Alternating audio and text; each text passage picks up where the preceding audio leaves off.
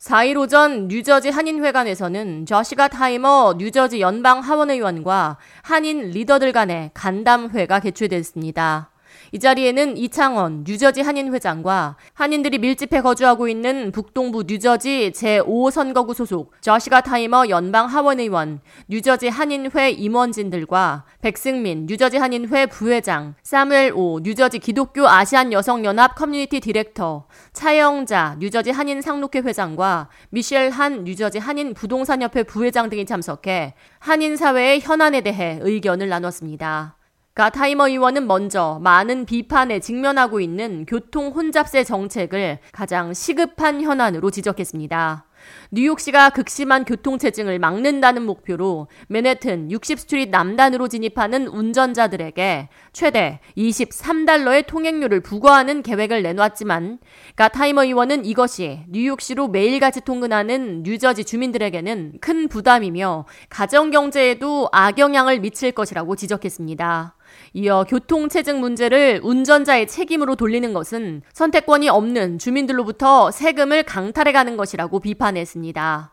또 이러한 혼잡세의 대부분이 적자에 시달리고 있는 MTA 지원금으로 투입된다며 뉴저지 주민들의 주머니를 털어 뉴욕시 적자를 해결하려는 행태라고 지적했습니다. What New York wants to do is charge $23, an additional $23 every time you drive south of 60th Street. Every nickel that New York is taking will go to the MTA, their transit system, mm-hmm. not a dime to New Jersey. Mm. So they're taking all this money, $23 a day. 가 타이머 의원은 지난 3월 뉴저지와 뉴욕시 외곽 운전자들이 혼잡료를 내지 않도록 뉴욕 공화당 마이크 롤러 연방 하원 의원과 함께 초당적인 코커스를 결성하고 MTA를 책임있고 투명하게 만드는 초당적 법안을 발의했습니다. 이어 MTA가 연방정부 등으로부터 받은 수십억 달러를 어떻게 사용했는지 상세히 밝힐 것을 요구했습니다. 또 교통 혼잡세 부과로 인해 통행료를 안 내는 지역으로 우회하는 차량이 늘어나 다른 지역에서 혼잡이 발생할 것이라며 맨해튼으로 유입되는 차량이 교통 혼잡의 원인이 아니라 맨해튼 길거리 5개 영업으로 인한 교통 체증이 더욱 심각하다고 지적했습니다. 가 타이머 의원은 연방 세금을 낮추는 대신 지방세 공제 한도를 폐지해 중산층의 높은 세금으로 인한 부담감을 덜어줄 수 있을 것이라고 전했습니다. 지난 2017년 트럼프 정부가 지방세 공제 한도액을 만 달러로 제한하면서 뉴욕과 뉴저지 지역 납세자들에게는 큰 부담으로 작용했습니다.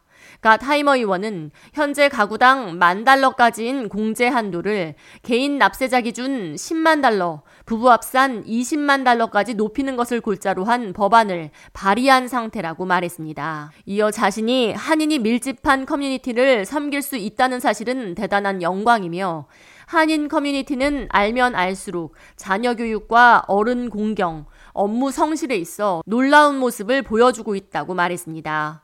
이어 한인사회는 뉴저지뿐만 아니라 미 전역에 교육과 경제, 문화에 있어 긍정적인 역할을 하고 있다고 강조했습니다.